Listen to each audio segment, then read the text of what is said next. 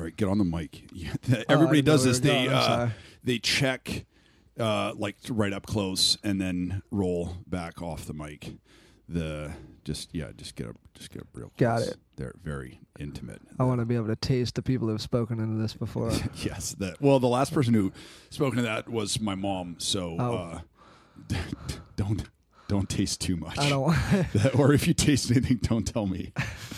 The- Mishka Shubaly is catching up with friends who are arguably more talented than him.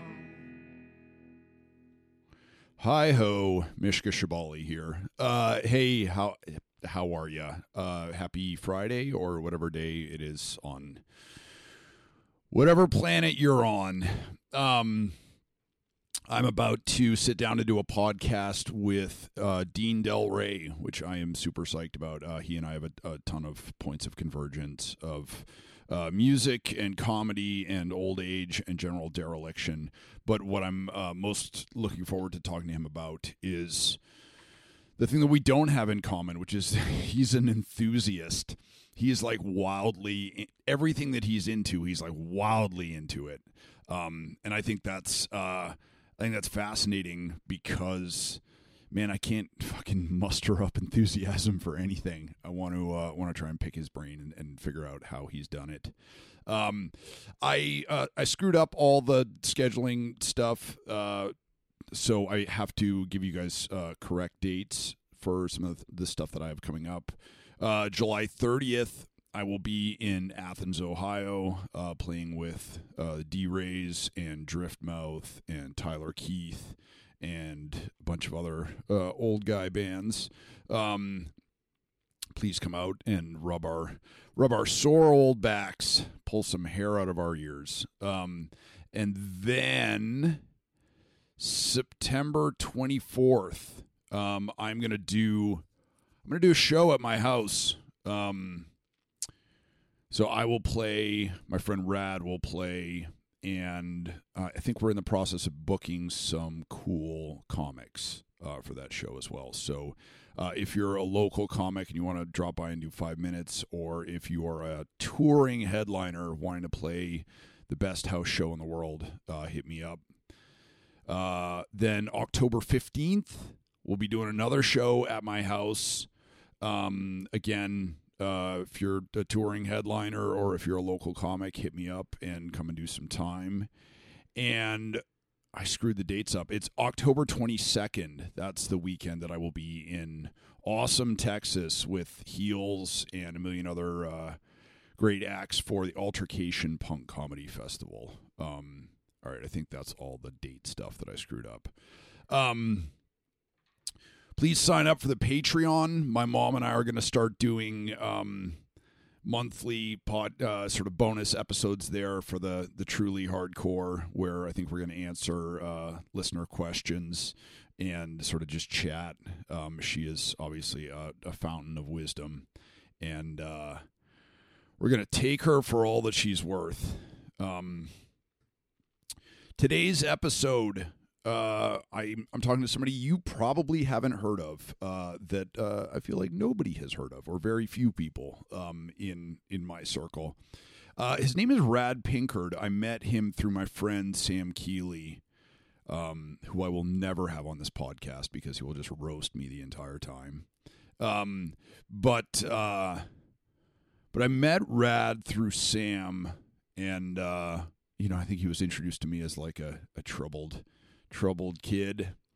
Um, and then Rad worked for, uh, you know, so I met him at a show and then I needed cheap labor. So I hit Rad up and he did some really unpleasant yard work for me in the blazing hot summer sun. And then one day we drove the Unbookables van out to Mesa to pick up uh, like a washer and dryer at my mom's house.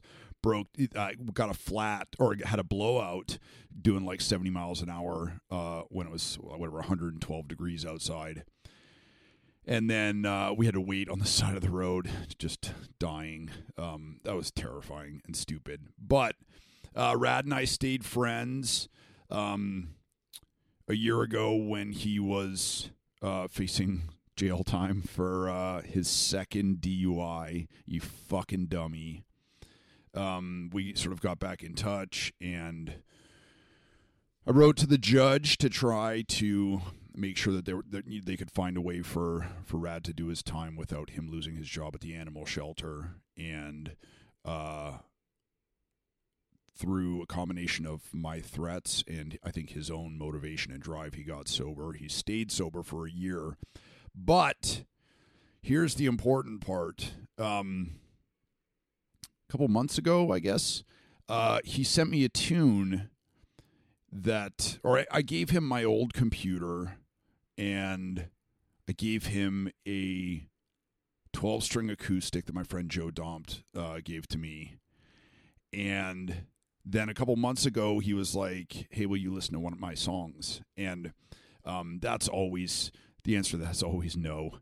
The there's nothing worse than friend rock, like the where you have to listen to music by somebody you genuinely like, and then you listen to their music and it's like fucking jam band shit, or or, or it's just bad, and you have to say, "Oh, you know." You, the production is really good or you're you guys are really tight or something like that you know where you willfully allied their lack of songwriting chops or anything of merit.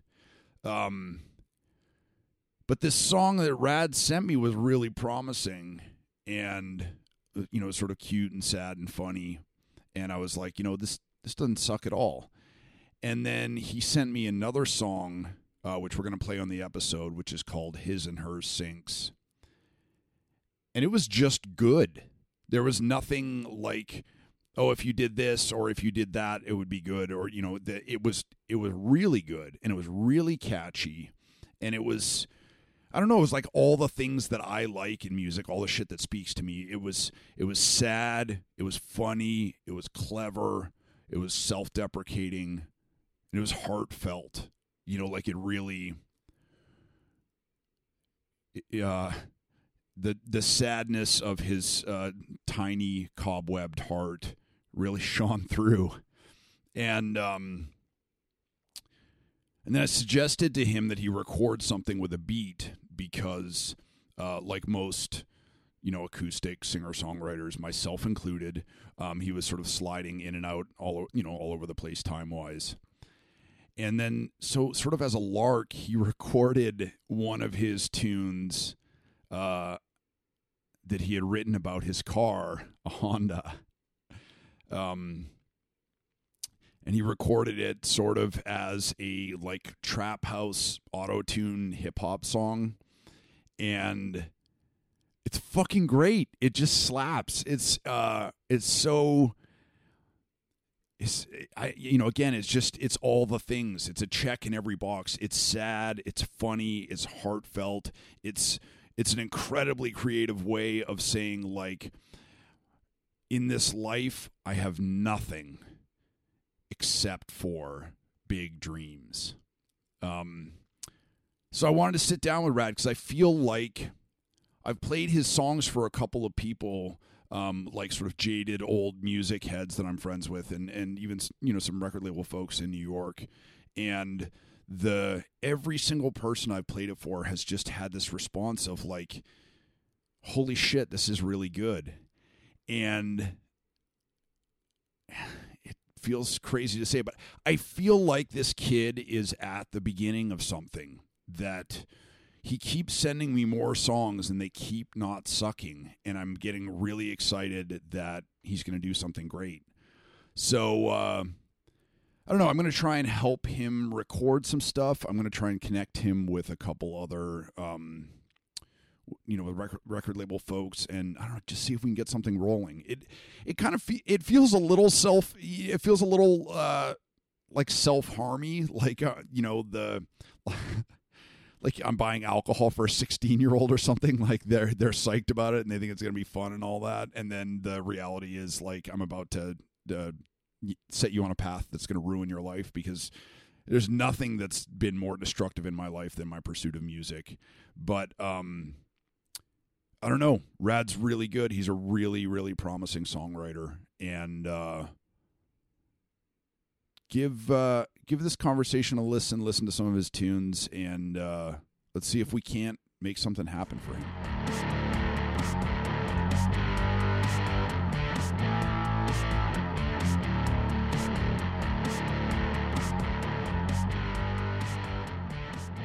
Uh, Rad Pinckard, do you know why? Do you know why I've called you to the office today?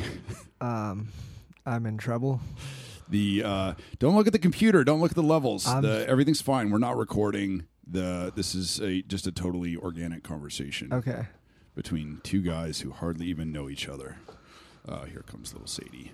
I. Um, the no, I wanted to I wanted to do this. I wanted to have you on because um because the songs you're writing are real good, and Thank you. the um and I want to play some of them on the podcast. And then I was Sadie, get down. What are you doing? She wants to the get down. Hey, Let's she see. Speak. There's nothing uh, makes her want to cuddle more than when uh, we're like recording or doing a thing where you can't be um, can't be cuddling. I know you're busy, but it's it's me time. Yes, exactly. I got it. The um, but uh, when we talked about having you on the podcast, I realized I know uh, almost nothing about you. I the we met, or I guess you knew who I was before I knew who you were. yeah. The how did you get to know my stuff? Sam Keeley showed me your stuff. Um, Okay. He just always showed me different musical stuff, and then he exposed me to you, and um, I liked it. I was I was a big drinker and also very sad, but I didn't put the two together, which I think your music is perfect for. It, Uh, yeah, it takes a while to figure out that those things go sort of hand in hand. yeah, they help. They complement each other. The um, I'm going to adjust the mic so you look a little more comfortable. Hang on. I'm always uncomfortable.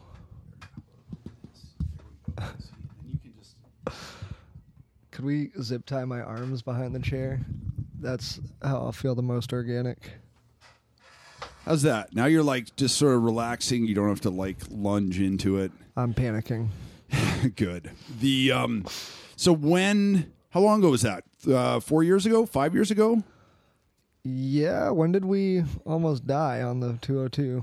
That was.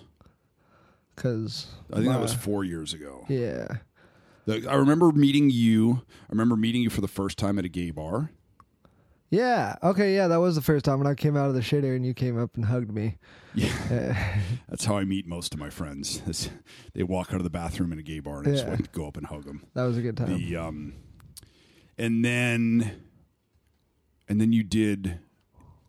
I think it was 2019 when you did yard work for me in like the blazing hot sun in Yes. fucking August when you were living out of that white van, yeah, and then we almost rolled the green unbookables van on the 202. while I was pinched between a washer and dryer yeah, in a hard the- place.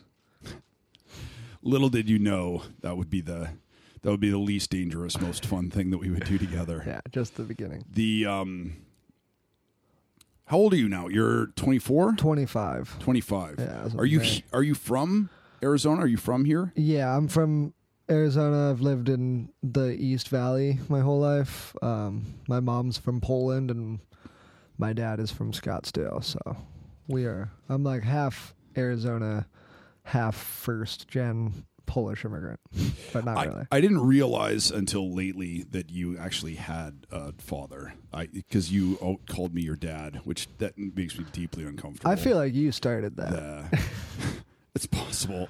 Most of the things that make me uncomfortable are um, are things I've created. But um, the uh, yeah, I didn't know that um, that you guys had any relationship or that. I just assume everybody hates their dad like I hate mine. Dad, are you listening? I fucking hate your guts, you motherfucker. The uh, food I'm eater. Mishka's dad. The um, but he gave you the Gretsch guitar that you have. Yeah, it was a birthday present. I think when I was twenty or something. Okay. Um, yeah, because we both have always obsessed over Tim Armstrong and just Gretsch's like Stray Cats. Like they look so badass. I don't know the with the little f holes. Now I feel like your dad and I are going to become friends. I That can be- see it. That would be really weird. How old's your dad? For uh, fifty five maybe. Okay. The you know around the same age that Lanigan was. The I was worried he was going to be younger than I am. Uh, that would be that'd be real gross. That'd be Um, embarrassing. the yeah, I love the. uh You can tell tell I love the the hollow body F hole guitars too. Mm. Um. So when when did you start playing guitar? I was probably like 15, and um, the bunny, the, the the musician Pat the Bunny. I don't know if you know him at all, but he's in a few No. different um, folk punk bands that didn't ever really make it big. Uh, but I just became obsessed with him as a teenager and learned all his songs just by power chords. Uh-huh. not even power chords. I would just like hold the what's it C major or whatever that position and Yep, just go that's up a and bar down the- chord. yeah, or, yeah, yeah, It's a bar chord. yeah, and I didn't know what it was called or anything. I would just make it sound somewhat like the notes he was playing and strum as fast as I could, and I did that like every day until I was uh, now, and then I eventually learned um, chords and stuff, and I still don't think I'm a very good guitarist, but I like to play guitar. It's funny because everybody I talk to, um, every musician, nobody says I'm I'm a really great musician. I'm a really good musician. Everybody says I'm a terrible musician. I do it the wrong way, and then um, and then they describe their learning process or whatever, or, or how they learn how they learn how to play, how they've continued to play, and that's that's how it's always happened Yeah. is that you know the you know guitar and especially like whatever punk rock rock and roll blues guitar it's all just just fucking making it up as you go just Mm. figuring it out you know the just like oh fuck it that sounds good enough and hitting it hard and Yeah. hitting it fast and then that's an entire genre of music Yeah, you know the that's rancid right there Yeah, just learning on the job. That's Yeah. how I do most things, and sometimes it works out. the um and i i suspect you started skating a lot a lot earlier than you started playing guitar Yeah, I started skateboarding when I was nine, and I was like with the kids in my neighborhood starting to ride BMX, and my mom and dad were both like 80s skate kids, so they got me an 80s board that was huge and looked ridiculous. do you remember what it was Yeah, it was a Powell Peralta, Frankie Hill. Um, I think it's like No Valor or something board, but it had, a bulldog on it. That's why I picked it Uh-huh. up. I like dogs. Um, I remember Mike Vallely had always had elephants. and I always thought that was super cool. yeah, And the, but I mean, I remember like, dude, I used to have a fucking Vision Shredder shirt yeah, in like 1987. Yeah. And the, um, I was what they call a poser. The, I understand. I'm, I've, I always thought skateboarding was so cool, and I've always just been fucking terrible at it. I had a dream the other night that I was like hanging out with a, with a bunch of kids, by by which I mean people who are older than you are, and the and I was like I had to ollie for some reason. It was and it was like a life or death situation of Ollie, like you know kick the- your ass. well, no, it, or it wasn't even like that. It was like the dam's breaking, quick, Ollie, and you can save it. You know, like stupid, like just sco- straight up Scooby Doo shit. Yeah, I was gonna say and the um, and I couldn't do it. the I bet I could, but it, the, Not with that attitude. I Yeah, believe in you. know that. Uh, the dude who lived in the back house here was like my age, and he decided he was going to start skateboarding again. And I was like, "Man, that's a real bad idea." the, and then he was like, you know, came home one day and he was like, "Yeah, I got this like huge like bruise on my hip," you know. And I was like, "Yeah, that Skateboarding hurts. yeah, That's- we we missed the and it and it hurts when you're 13 Mm-hmm. and 30 years later it doesn't get softer no. or easier Yeah, or yeah. You'd think you'd build some calluses, but now it hurts more than ever now. It's my most like disguised form of self harm. I'm going to the hurt myself park. Bye, mom. The did you but you got into it pretty hardcore and pretty early. Yeah, it's just an obsession of mine, and like, like, I feel like a poser too a lot of the time because I don't have that many skate friends. Like I'm a weirdo just in general, but um, I love the verb of skateboarding. It makes me feel fucking amazing. It's just raw energy outlet, and I can go fast and challenge myself. I like it, but uh, I'm I'm not in that world. The but whenever I see that shit that you post on Instagram, I'm like, Rad's really good. the what's the the medical term? Sick airs, the wicked airs, Um, the um, like really good. but the it's it's just I, I was when I was in New York I was hanging out with uh, my friend Jake and we were walking through a park and just talking about this that like they had structures there that they had built expressly for kids to skateboard Oh, on. and the and that was antithetical to my experience as a kid where like um it- it- it's like we were treated like as fucking outlaws or something, Yeah. and it's it's so stupid. It's like because then I you know then I discovered drugs and I was like, oh, this is way better than skateboarding. and I don't have the, to practice this at all. yeah, well, First well, But, I, try. but for the first time, I do want to practice. Yeah. The, um, and I don't know. Now it seems like I feel like there's a bunch of skate parks around Phoenix. Yeah, there's a ton of skate parks, and like it's funny because the corporate side of skateboarding, like Thrasher Magazine and all that, doesn't really want to see you skate at a park. They don't like most. There's tranny skaters, uh, tr- transition skaters, and um, street skaters, which I'm sort of just a weird bad mesh of everything, but with mostly transition skating. Um, but like, yeah, people want to see you at a not built to skate handrail or something rather than a skate park. So we still want to keep the outlaw thing alive, Yeah. but we have these insane training facilities every 20 feet that we can practice at, especially like Arizona and California, Uh-huh. um, which is sick because it's making it less inclusive. Like everybody can go skate now. It's cool. the yeah it's I, I always do this thing with my you know my childhood or my youth They're like oh if you know if it had if things had gone a different way or if I'd been born at a different time or whatever the I'm taking this hat off dude I can't I it's, I just you look so sexy. I keep remembering that I'm wearing this hat and it's so terrible You need to and uh, I live can't the express daddy. a, Yeah. can't express the thought. Um, when when did you figure out that you were good at skateboarding? Um, I feel like I was pretty good from the get, just because when you're nine years old, you're not afraid of anything. So like, oh, when my mom bought me that giant skateboard, she also bought me a, a half pipe that was too small for a BMX bike specifically, so that I would just skateboard on it. Um. Which a half pipe is a fucking big structure that we had on the side of our yard in Gilbert, and it was like everybody in the neighborhood would come by and be like, "Can we skate your ramp?" It was sick. Um, but I would like just go for shit, and like I cracked these bottom teeth the first time I ever tried to drop in, and then the second time I landed it, and like it didn't bother me that I got hurt, Uh-huh. like because when you're young, shit doesn't hurt, and um, then I probably just turned into a glutton along the way, but I kind of just knew like I'm gonna get good at this if I'm not afraid to push myself, and that's what I did for a long time. And then I sort of took a break, uh, not a break, but to the point where I wasn't skating every day, like hmm which I prefer to do. I like to skate every day.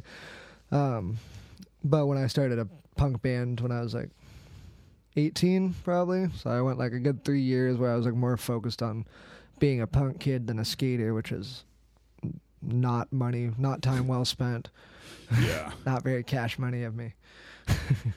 yeah. The I remember my, my dad and I built a quarter pipe out of like uh, a sheet of plywood, and um, and I never, I was never able to like stick dropping in. Yeah. And I remember like going to sleep one night just like covered in like road rash and waking up like stuck to the sheets. Yeah, and uh, but I, you know, I, I just didn't have, you know, I didn't have the confidence to. You, you just have to fucking just lean into it, and Uh. it's the, it's sort of like when you, holding still for a tattoo, like your body is telling you, no, this hurts, get the fuck out of there, and the, it's scary to to drop in. Yeah. And so you have just have to overcome like your animal survival programming instinct of- yeah. yeah. i know it's every fall on the internet that you see of like people dropping in and just slamming straight back that's like every skater knows that feeling because yeah the survival instinct you're like oh, wait i want to stay up here where it's safe but really you need to like push your shoulder into the concrete that you're going down into because that's the only way you're gonna keep your momentum going that way but yeah it's a lot of commitment which i can uh I uh, I'm public publicly committing here uh, to never try dropping in again. That's one of the things I'm just going to fucking let Please? go. One, one of the nope. The one of the things that I fucked up from my childhood that I'm just going to leave it. Just leave it alone. I know a really good quarter pipe. It's really small, I know a really good ER. so we can get two things crossed off in one day. The you know, it's one of the things I was like talking to Sam about. You know the about um, oh you know, getting a bike or something like that. I was like, no, the at 45, my life has just been all stupid, expensive, destructive hobbies. I'm not. uh I'm not gonna fucking pick up another one now. Yeah. The, um, speaking of uh, stupid, destructive hobbies, uh, when you start drinking? Oh, um, start drinking or when was like my first drink? Uh, if those are two different answers, I want both answers. Okay. Well, I think I had been like stealing my mom's Jello shots out of the fridge when I was like twelve, probably, but maybe older. Maybe like I was in middle school. Damn. Anyways, yeah. Uh, Your your mom sounds awesome already. By the way, To- for her to get you to get you a skateboard and a half pipe and have Jello shots Just in the fridge. That's a, that's a check in every box. yeah. right there. She was great. The awesome rock and roll mom. I love my mom, but um, Yeah. I uh, started a career out of it when I probably high school. Like when I my sophomore year, I moved from the Chandler district of schools to the Gilbert district, which is like going from the suburbs to the super suburbs. Um, and I would bring like a little water bottle full of whatever clear liquors I could steal from my friends' parents or my parents and Yeah.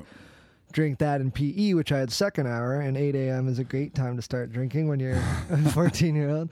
Um, but it put me in a good mood for the rest of the day, and like I would, yeah, I don't know, it just seemed like a fun, uh, edgy thing to do, and also got my mind off how much I hated being at school and around people. Um, That's that's one of the things that you know comes up again and again when I talk to people who have struggled with alcoholism or addiction is that the um,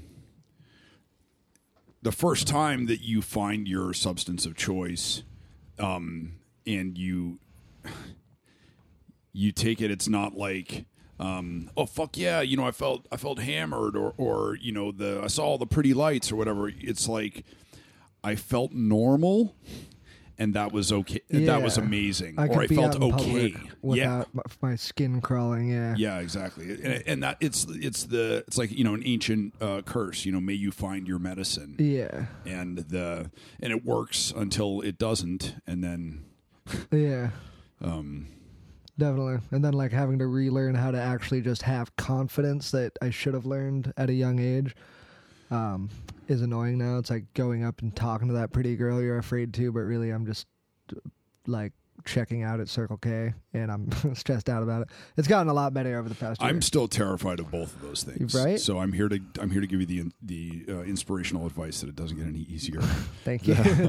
I can't wait. the um yeah i uh i'm reminded again and again that i haven't still have no idea how to start a conversation with a woman uh, to just be like hi i'm not a creep and that's the creepiest thing you can say exactly. Yeah. The- um i was you know talking to my mom about Arizona and like my struggles here and, and her struggles here and our struggles here. And she's like, well, you know, you got to make more friends, you know, and the like for me to go up to a guy and be like, do you want to be friends? Yeah, it's weird. It's like, I'm glad I didn't have to ask you. You were just weird and accepted me into this hive. But yeah, I think I just needed cheap labor. I didn't know you were going to stick around.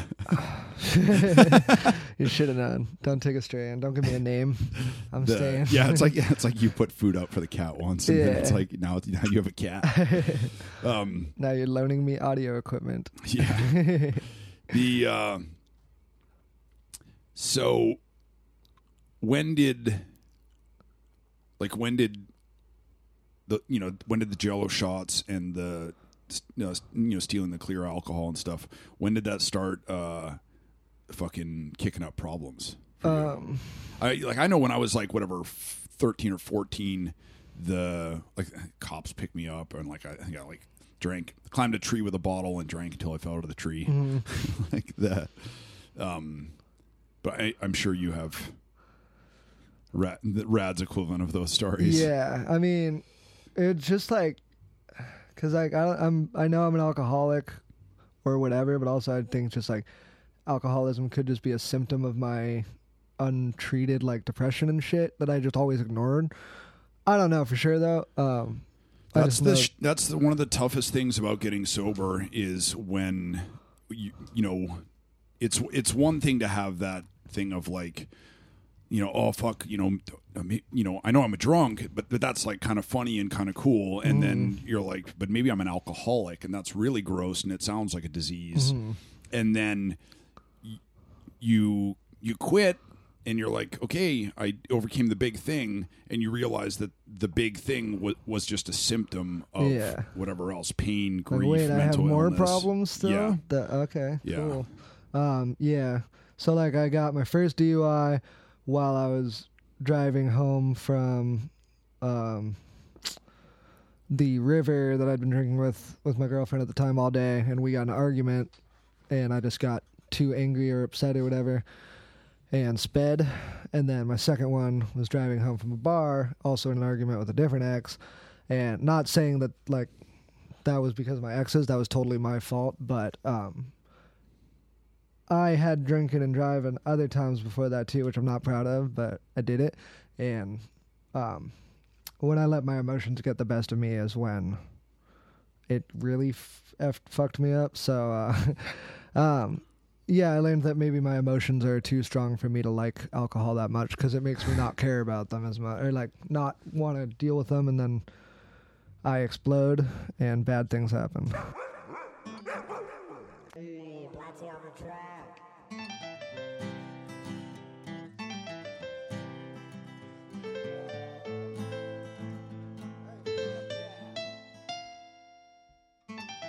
I just went off the deep end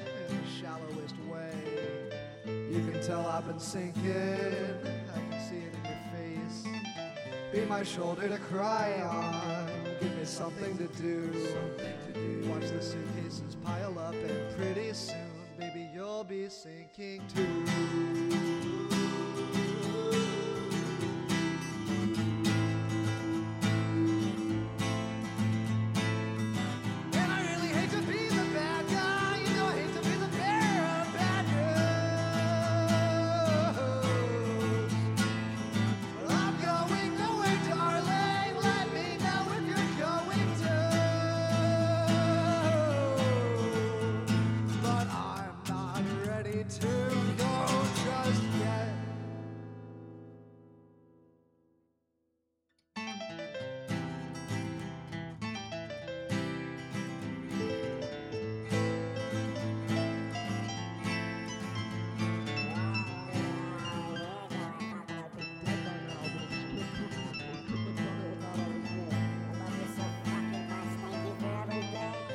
Hit my rock bottom for the last fucking time. I'll help you with your problems, but what about mine? I have been hurt before, and I know you have too. Put some ice on it, walk it off, and you will be okay, I promise you.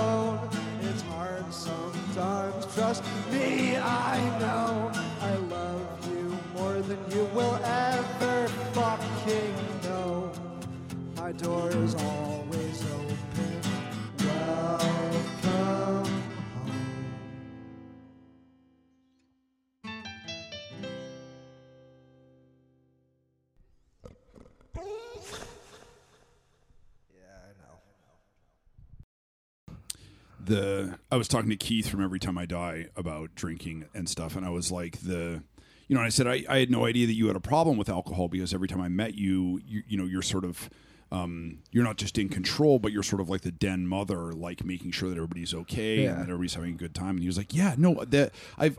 That's how I always was. That's how I always am. And then, you know, to like drink and drink and drink and still have to be that much in control, i- you know, is fucking exhausting, you know. And his problem wasn't that he was losing control, but that he was never in a place where he could lose control Yeah. you know the i still um i still really have problems with uh with getting angry and where the smallest thing will like really fucking piss me off and the um i flip out less now because of my cat because you can't punch a cat.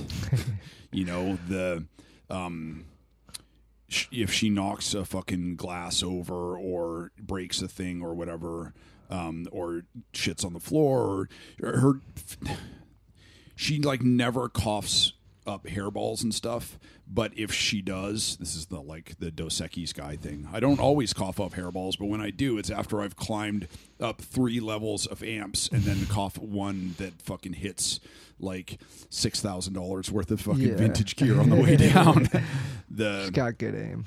but um yeah it's weird being a pet owner ta- has taught me more about powerlessness than Yeah. alcoholism and addiction ever Definitely. did because you just have to deal with what they do and you can't Yeah. you know there's there's nothing um you just have to not f- you know flip out Yeah.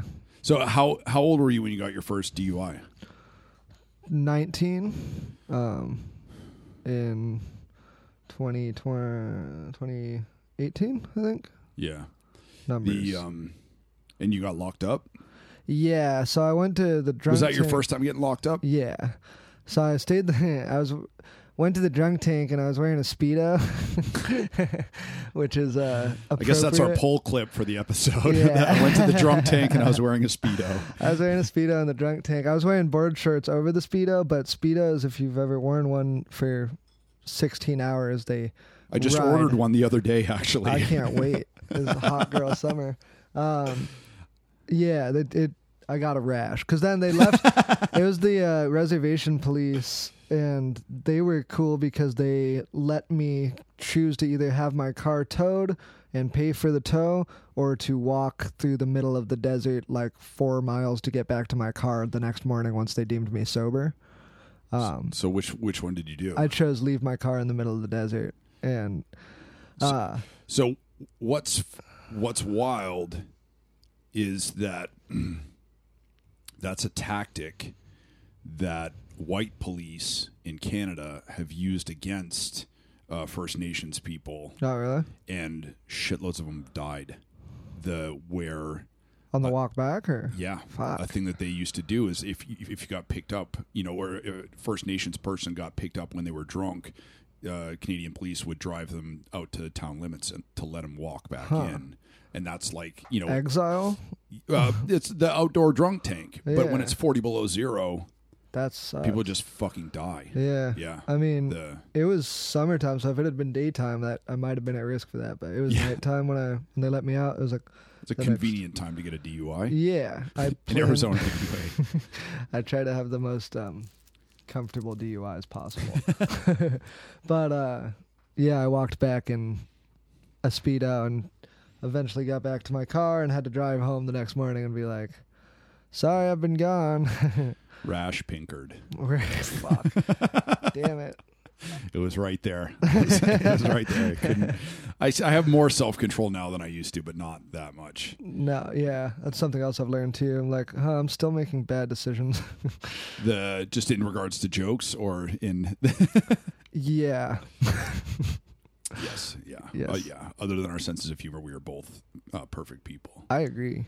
The um, so the thing that I wanted, that I really wanted to sort of like get into you, uh, get into with you here, is not a speedo, um, Get or your um, or your DUIs.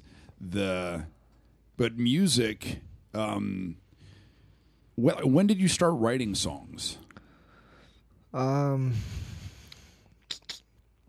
I started writing songs, I when I got obsessed with that folk punk guy, Pat the Bunny, um, I kind of started like I would re- record like me covering a lot of songs, and then I would start writing my own little things. I have like a EP that I put out when I was like 16. It's awful, and I hope you never hear it. But it's Oh called the God. Four Chord Manifesto because I only knew four chords and was obsessed with Karl Marx and shit at the time. um, but I I. def- I'm googling that already in my mind. I hope it's nowhere. I found a CD a couple years ago and I destroyed it.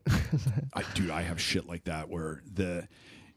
I will just say this: that I'm so grateful that YouTube didn't exist when I was a kid because I just would have been fucking eating Tide Pods left and right and like fucking saying the N word because like because kids don't know what they're fucking doing. Mm. You know the I I wouldn't have made it to like 12 without getting canceled. yeah. You know the um Same. Uh, yeah. but uh, but I also did put out or I did record. Oh I, God! Some of the songs that I wrote. Uh, I think about songs that I wrote when I was like thirteen and fourteen. I was writing like these power ballads, just so. Oh, I like I I can't make eye contact with you right now because I remember them. I'll show you mine So- if you show me yours. no, fuck, fuck, no, dude, never again. I mean, that's what I'm expecting a year from now when I hear the songs that I'm writing now, though. Because, like, I don't know. Every time I look back at myself a year back, I'm like, fuck that guy.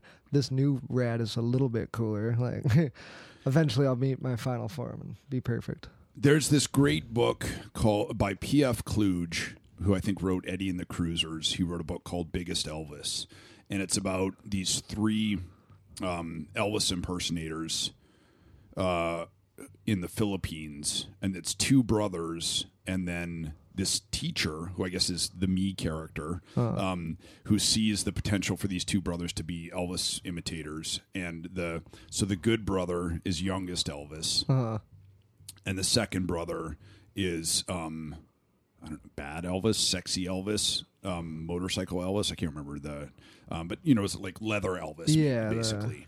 And then Bad boy. the teacher is biggest Elvis, Elvis at the end of his life. Okay. You know the, and um, the youngest uh, brother can only do the sort of Sun Sessions, um, you know, fifties Elvis okay. and then the second Elvis does the the later, I guess whatever, sixty eight comeback stuff. The and then biggest Elvis can do anything because he contains all the Elvises that came before, and that's a point of contention where they argue about like who gets to perform what material from Elvis's catalog Okay. the but um that's one of the things that I've found with my music is that you know to go back oh god to uh, like when I was at my friend's house and I found a copy of Thanks for Letting Me Crash and I uh I was like well, I got to burn this so I can get it up on Bandcamp, so maybe I can get another six bucks out of somebody.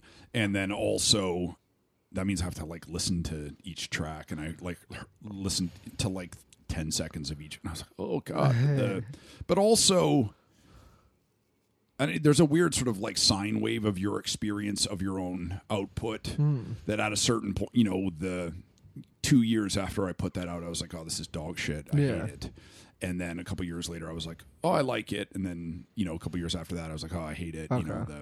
the um, Yeah, because when I usually when I first start making something, I'm like, this is pretty sick, and then after time, I'm like, well, we thought we'll try again harder next time. And you know, and the best case scenario for a pop musician is that you write like Hotel California, and then you have to perform that for the rest of your life.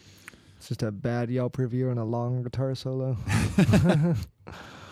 The uh, the songs that you've been playing for me, and the songs that I've gotten uh, all all excited about. Like, when did you start writing those?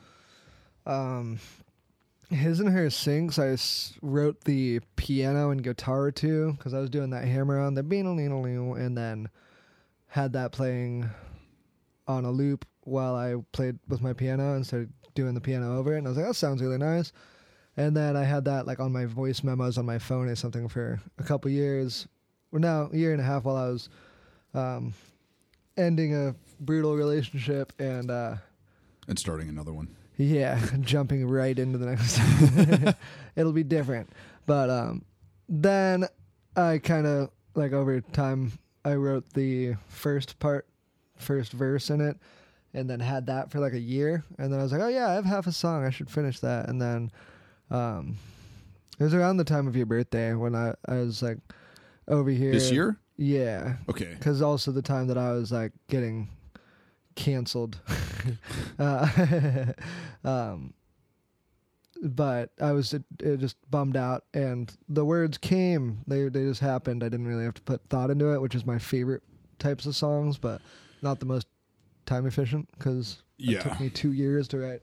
To wait for it to. Yeah, Yeah. for the experiences to hit and like me to have the stuff to put into the song, like the ingredients, I guess, like with it meaning something to me. And that song does mean something to me. Uh but like what was the question? When did I start? Yeah, the well the, the the batch of songs that you've been playing for me and the stuff that we've been talking about, like the when did when did those start coming together? Yeah, everything else like motor oil and all the new stuff kind like or Honda DeVille I started um singing that to myself while I was at work, like getting out of my car and then kept like saying my Honda looks like a Cadillac, like trying to jokingly rap to myself. Um and then when I got home I played a guitar chord that kind of sounded like it went well with it and recorded the first thing I sent to you and I was like, "Ah, this could be a song. So that like sometimes it's super easy and it just happens like right away. And Let's let's go deeper into that song. Let's pick that song apart. The what you know, sort of, sort of like uh, slow it down and and what made you say my Honda looks like a Cadillac? Do you remember where that? yes. So I got my Honda Civic 2002 LX, 76,000 miles. I know. It's fucking badass. it's champagne gold. Uh, and um I got it f- like right when I got out of jail. Um and had been well, no, not right when I got out of jail cuz I took the bus home from jail and was taking the bus a lot at the time. Actually, I got a ride from jail, but I was taking the bus a lot, and the bus is fucking depressing in Arizona when it's a thousand degrees out and you're on a metal bench. Yeah. Um, and like a month ago, you were shacked up in a nice apartment with or a nice house, you know, with somebody, and like just went from a very high to a very low. Um, but then I, my grandparents' Polish friend, drank himself to death. Uh, Andre, so my car is named Andre 3000, like nice. OutKast slash dead Polish man. Thank you, Andre. Um, and I was like, that's cool. I'm gonna try to not do that. I'm gonna try to. Let, uh, let that be your your yeah, the opposite of I'll a guardian take angel. Andre's torch and just put Pour it in it the down the- pool. Yeah. Yeah. Uh, so, but when I got it, my grandpa actually said like, it, like take care of this car, but like, don't don't worry about like the interior too bad. Like you can smoke in it. It's not a Cadillac or something. And I I actually have never smoked in that car. That was like something I pride myself on because I destroyed every other car I've had. The insides. Um. but yeah, so that's why I got the Cadillac. Also, I just love Cadillacs. I think Ca- Cadillac DeVille is the Yeah. coolest looking car, like lowered ones. They're fucking sick looking, and uh, I'd like my next car to be one if I fucking get rich immediately, like I'm planning on. uh, yeah, I was in um, I was in Memphis once, and I got a, a tour of the Stax Museum. And, was it Stax? I don't know. Somebody from Memphis will yell at me about this. The and I think it was I think Isaac Hayes Cadillac is in there, and it's on like a spinning display, sick. and it's just like the it's just beautiful like time capsule. Yeah. you know the um. I think Chuck Berry bought had a new Cadillac that he bought every year. Yeah, that's and he it. just had like a garage, you know, a forty car garage. You know, the, um, I hope to never own a Cadillac. I think the only Cadillac I've ever driven was my sister and her husband at the time had a. It was like the Cadillac version of a Rav Four, Mm. and I was like, man, Like Escalade? the no, it was it, like it was smaller. It was there was nothing cool about it. Okay. the it was just it, it was it was like the um It had the logo. it was the it was the Cadillac's version of Cadillac's version of a Honda. Okay, sick. You know, the, Um, we can we can work with that. Um, but uh, yeah, I know if I ever own a Cadillac, I'm probably gonna regret it within months. I'm just excited for that month of feeling fucking badass and not broke. Uh, yeah. when I'm in my car, at least, you know. the I, you know i have these like super cool cars and then you know the the blue truck that i have out there like i just never drive it because it's a fucking nightmare to drive it's the So it got Um, AC. Okay, it barely has truck. It has truck. That's good. that's about it. On a good day it has truck. Nice. the um it's a 69 so it's really nice when an old guy is like young man what year is that? I'm like 69 Uh, that never gets old. Nice. I love, yeah. Yeah i love that shit. The um but uh but i always just end up driving like you know the fucking not even the truck i end up driving my i end up driving my honda Honda. yeah. yeah. Um, has so you started writing a batch. Of the, so you got sober, whatever, fourteen months ago. Ish, yeah, May 30th, 21. Dude, it's, my date is I think May twenty sixth, Oh, crazy. which is so funny. May Yeah. twenty sixth, whatever, thirteen years ago. it's like I started a bender for my birthday. Is my birthday is in the middle of May on May Uh-huh. 16th, and um, started a bender pretty much when May started. I was like, this is gonna be my birth month. I'm gonna It's be the most wasted white the girl whole shit ever. Yeah, well, it's, it's my birth month, and I'm going to inconvenience everyone within. everybody- the- I'm gonna make it everybody else's problem. yes. um, which led to me like going to Vegas, and that's a good place to have a bender. It's it's a productive. It gets the uh, the important parts of a bender done really quick. And then I came back, and my work's right by the airport, and uh, wasn't in the best mental state at work, and was like, I'm gonna lose my fucking job if I keep showing up like this. And I actually have a job that I love now, working with dogs. So. Um, also just like I'm gonna kill myself. So I was like I'm gonna see if not drinking all the time will help this, and it has. Um, The so how much time did you ended up did you end up having to do after um after the second DUI? uh, twelve days. Uh, Were you in uh, Tent City? no, they got rid of Tent City, Oh, which okay. is cool. Uh, a friend of mine was there twice Yeah. for DUIs, oh really? and she said that the that it was like right next to an incinerator where um, they would incinerate like all the roadkill and dead animals and stuff like that, Uh. and uh, they fired up the incinerator um, per fucking Joe Arpaio's orders. They fired up the incinerator at chow time, Ev- so you you, You would can smell the death. the Yum. the death, the like m- melting hair. Uh, you know, How like, accessible is this incinerator? That sounds like a get out of jail free card. uh, get into incinerator free card. The no, I mean I think it was like um, removed from the the tent city Yeah, facility, the, but brutal. but close enough that you would still smell the, yeah, the shit, and you know they just did everything they could to make it as fucking torturous for those Uh. people as possible.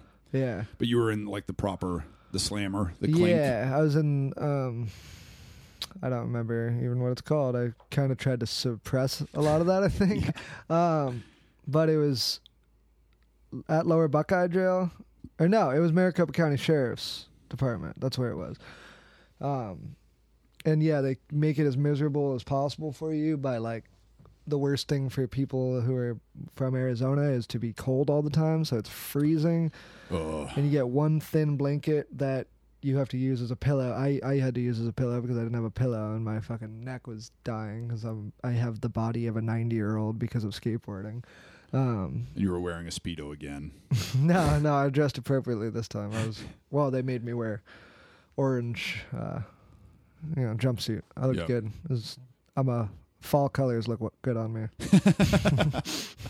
Fall from grace colors. The uh, um, tell the story again about the the peanut butter sandwiches. Oh yeah, well, the- they all we all get peanut butter sandwiches for every meal, um, and they're whole grain bread, which looks like dead sandpaper, and peanut butter that's like not peanut butter. I don't know what it is, but it's got all all the Uh, nutrients you need. peanut butter. Peanut, eh, I like it. Pea butt nutter, but so terrible. Ugh. yeah, it's not. It wasn't the worst tasting thing ever, but it's definitely not enough food for you to be full, just enough to like give you the nutrients you need to stay awake and Yeah. stay alive. Um, but it made everybody's shits good and plenty. Like everybody smell all the turds smelled exactly the same, and there's a giant bathroom that's fucking like a hundred dudes are sharing right next to my pod where I'm sleeping. Uh-huh. But the dude who's underneath me just had the most like baritone asshole ever, and fucking. I woke up multiple times a night, which falling asleep is a, not an easy task for me when I'm not in jail. So when I was asleep in jail, waking up to like orca sounds or fucking really just it's it was impossibly loud, and that's like the only time I almost got in a fight there is because I just woke up and shouted at this dude. I'm like fucking clench, like do something because you're ruining my life like worse than it can already get right now. I don't want to smell your insides, or like if I am asleep. I can smell them, but I don't want to be aware of anything. like, fuck. I want it to be part of my dream. Yeah. The, and then uh, out of jail, I still would like when I got out, like three days, my shits would still smell like that peanut butter, and it was just like I hate, I hate it. It's funny, you know, baritone asshole is the phrase I used to, to describe my musical genre. I like it. That's. Uh, make a shirt. I'm gonna make you a shirt. the um that that will be when we start the the hip hop duo. That will be my uh, baritone asshole. What was I'll, mine? like the the frogman. I Rash. think yeah, rash rash Pinckard.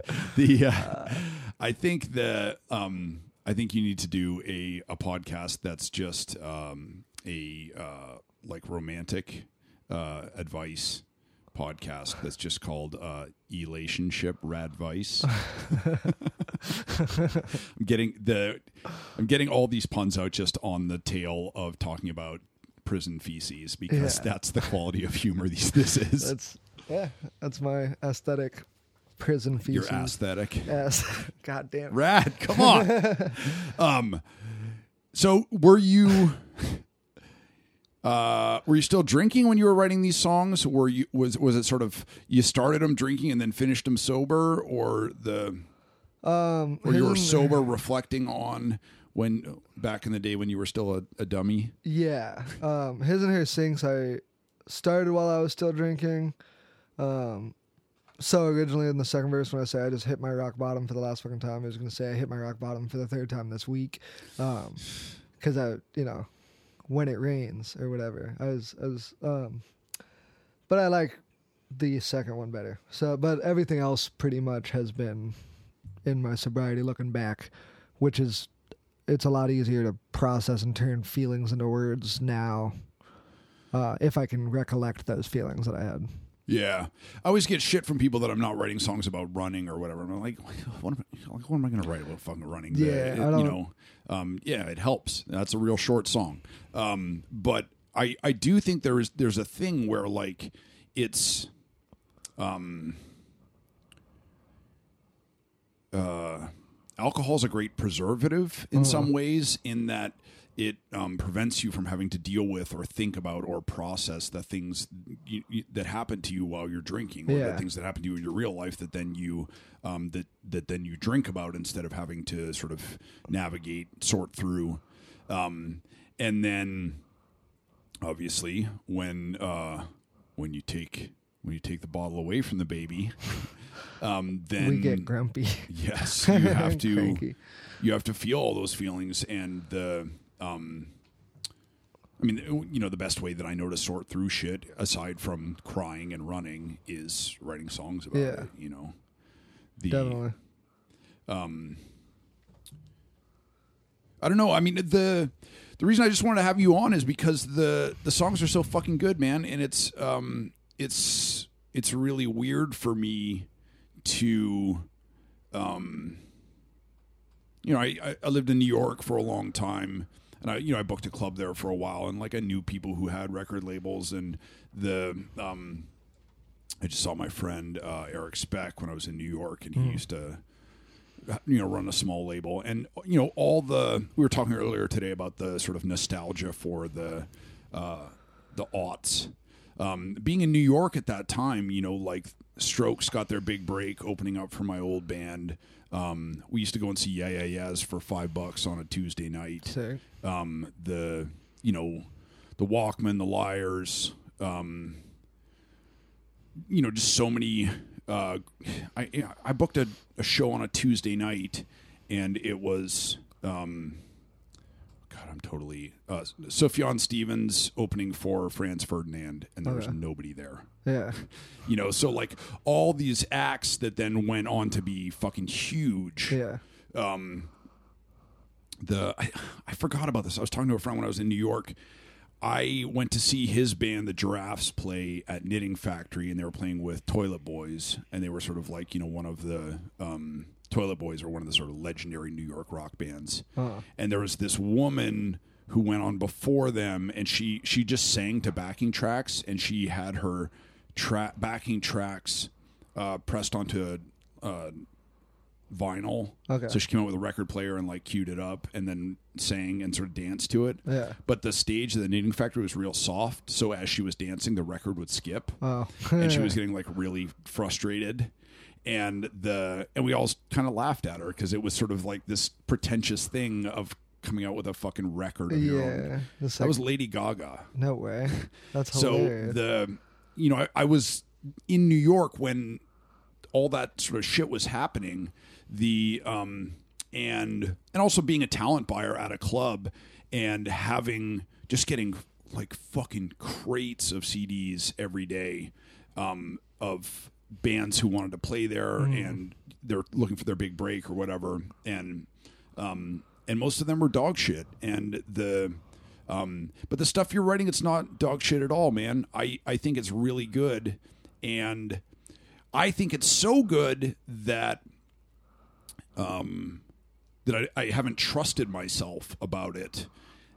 Where I will, when I was in New York, I went and played it for a bunch of friends who are sort of like jaded old music fucks like me. And uh, my friend Aaron from the Giraffes uh, hates everything, um, and especially hates everything on the first listen, and especially hates everything I play for him Yeah. on the first listen. And I played him a couple of your songs, and he was just like, "Oh yeah, no, this is fucking great." Oh, you know yeah. the, um, and it's like he got it right away, and he. You know, I mean, he comes from you know his, his band. You know, he plays in a metal band, and then he comes from a background of like, uh, fine art. Um, and he's always leaned towards sort of artsier New York bands. But then, you know, I played your I played your tunes for for Heels and for a bunch of other people. Um, and everybody has just like I don't know, had a weird or, or like really weird, really strong, really positive response. Oh yeah, I've gotten yeah. I, I keep hearing that and I don't believe it. I feel like you're all just playing a prank on me. Um, but thank you. nah, it's I don't know. I'm not like from fine arts or like properly trained or anything, which I think is probably why my music can connect with people more. Because I mean, it's more lyric heavy than like musicianship. I'd say. Uh, but thank you. I I'm glad that you like it enough to show other people. And Well, I haven't done anything yet, and uh, as most of my friends in New York know, I'm famous for like finding bands. They're talented, and telling them that they're too esoteric or whatever. So they're not going to make it. You know, I had an opportunity to manage the national, Uh-huh. and I was like, "Oh, this band's too smart to ever get big." Yeah. and then they got fucking huge. We don't have that issue. And then yeah, yeah, yes, I was like, I like the songwriter stuff that you're doing, but uh, you know, no, I don't think anybody's ready for the punk band. Yeah. And totally wrong. Um, but um, I don't know. I have picked a couple of winners.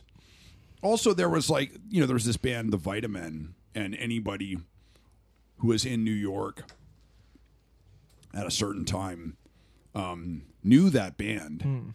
And they were just incredible songwriters and incredible musicians and just wrote these like incredibly catchy, incredibly smart, um, very like fun, human, engaging songs.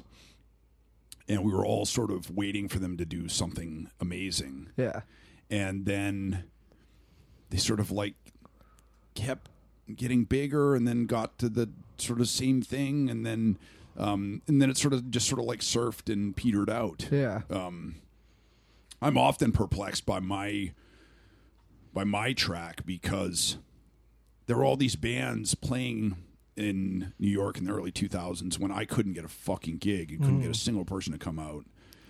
Is that just about knowing people? Like, Well, no, York? the there were there were bands that were like on Matador and stuff, and there was this sort of toast of the town for three months or six months or eighteen months, and then um, a lot of those people are sort of making coffee, yeah. um, and my and you know I, I owe a lot of this to being um, you know to like Stanhope finding my music and sort of shouting it out and stuff. The um, but I do have this super committed. Like my people don't go out; they don't leave the house. They don't go to the fucking store. The but they'll listen online, you know. And the, um, so I don't know. The you know I still make whatever hundred bucks a month from song royalties and sales Nice. and stuff like that, and you can too. that's that's the dream. yeah, I mean, I feel like writer's block kind of happens sometimes, but then like I have such a ADHD fast like want immediate gratification all the time. So if I think of like a song lyric, one line, like I'll want to make that into a song immediately. Um, but I mean, I'm fine if I make like a couple good songs people like, use for a Pepsi commercial. I get rich and famous off one song, and then nobody ever likes anything I ever make again. I'm fine with that.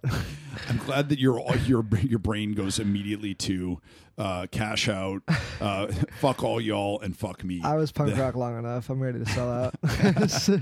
Please, Dude, yeah, I remember all the conver- the protract the four hour long conversations I had with people when I was 19 about never selling out, and it's just like, no, we would just never sell. We never got we never got to the out part. Mm. I like you know, the the reason you're so attached to never selling out is because nobody wants your shit. Yeah, The um, it's a convenient uh, principle to have.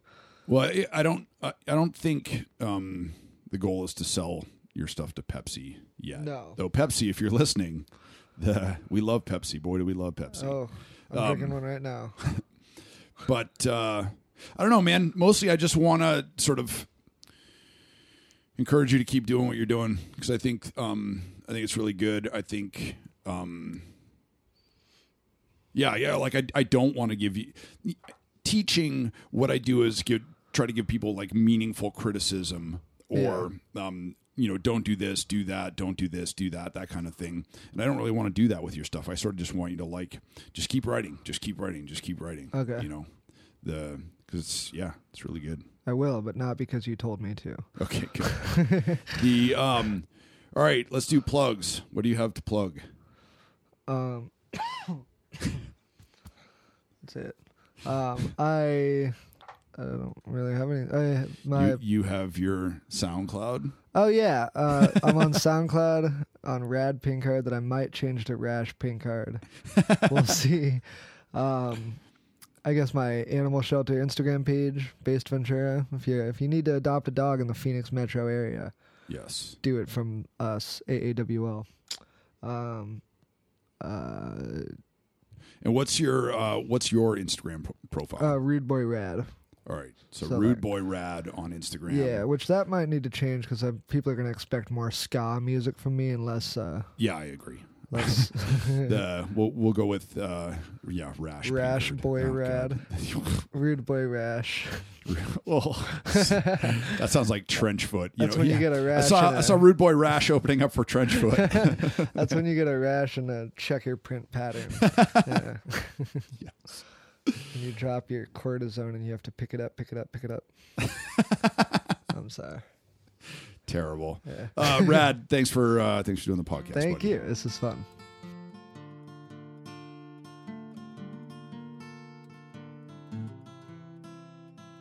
Honda look like a Cadillac. My Honda look like a Cadillac. Honda look like a Cadillac. My Honda look like a Cadillac. I'm not on the bus and I'm not mad at that. And I don't gotta walk and I'm proud of that. I don't gotta walk and I'm proud of that. Cause one year ago I was stuck in a cell And the year before that I was drunker than hell And next year I'll be in the brand new Chevelle Driving my little nephew to his show and tell AC on, cause we colder than hell. No AC on, cause we colder than hell.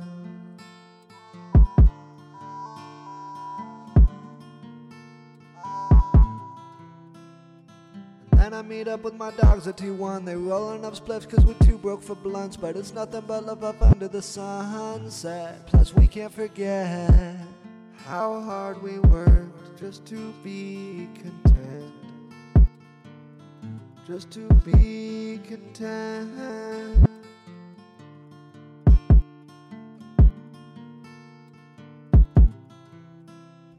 And baby, I love you, but I don't got time. I gotta keep both of my eyes on the prize. I'm looking for something I might never find. I can show you the world, but you living in mine.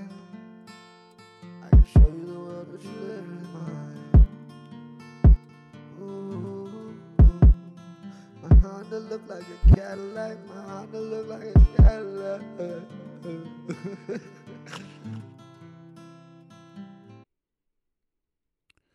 Folks, thank you so much for listening. I know there's uh, there's a million podcasts out there. We appreciate you uh, you spending your time with us. The um, if you're digging the show, if you're enjoying it, if you if these conversations uh, move you, make you laugh, annoy you, piss you off, um, please take a minute to uh, to rate, review, and subscribe on Apple Podcasts or wherever you get your podcast. Uh, it helps us grow the show and it helps other people find it. Um, if you'd like to hear bonus episodes, song demos, just sort of uh, ranting off the cuff uh, conversations, all sorts of different uh, bonus material, writing advice, uh, personal blog posts and stuff like that. Uh, go to patreon.com slash Mishka Shubaly. Uh, we will be having monthly episodes up there with my mom and I answering uh, questions from readers, and there's all kinds of good stuff there. Uh, thank you so much for supporting.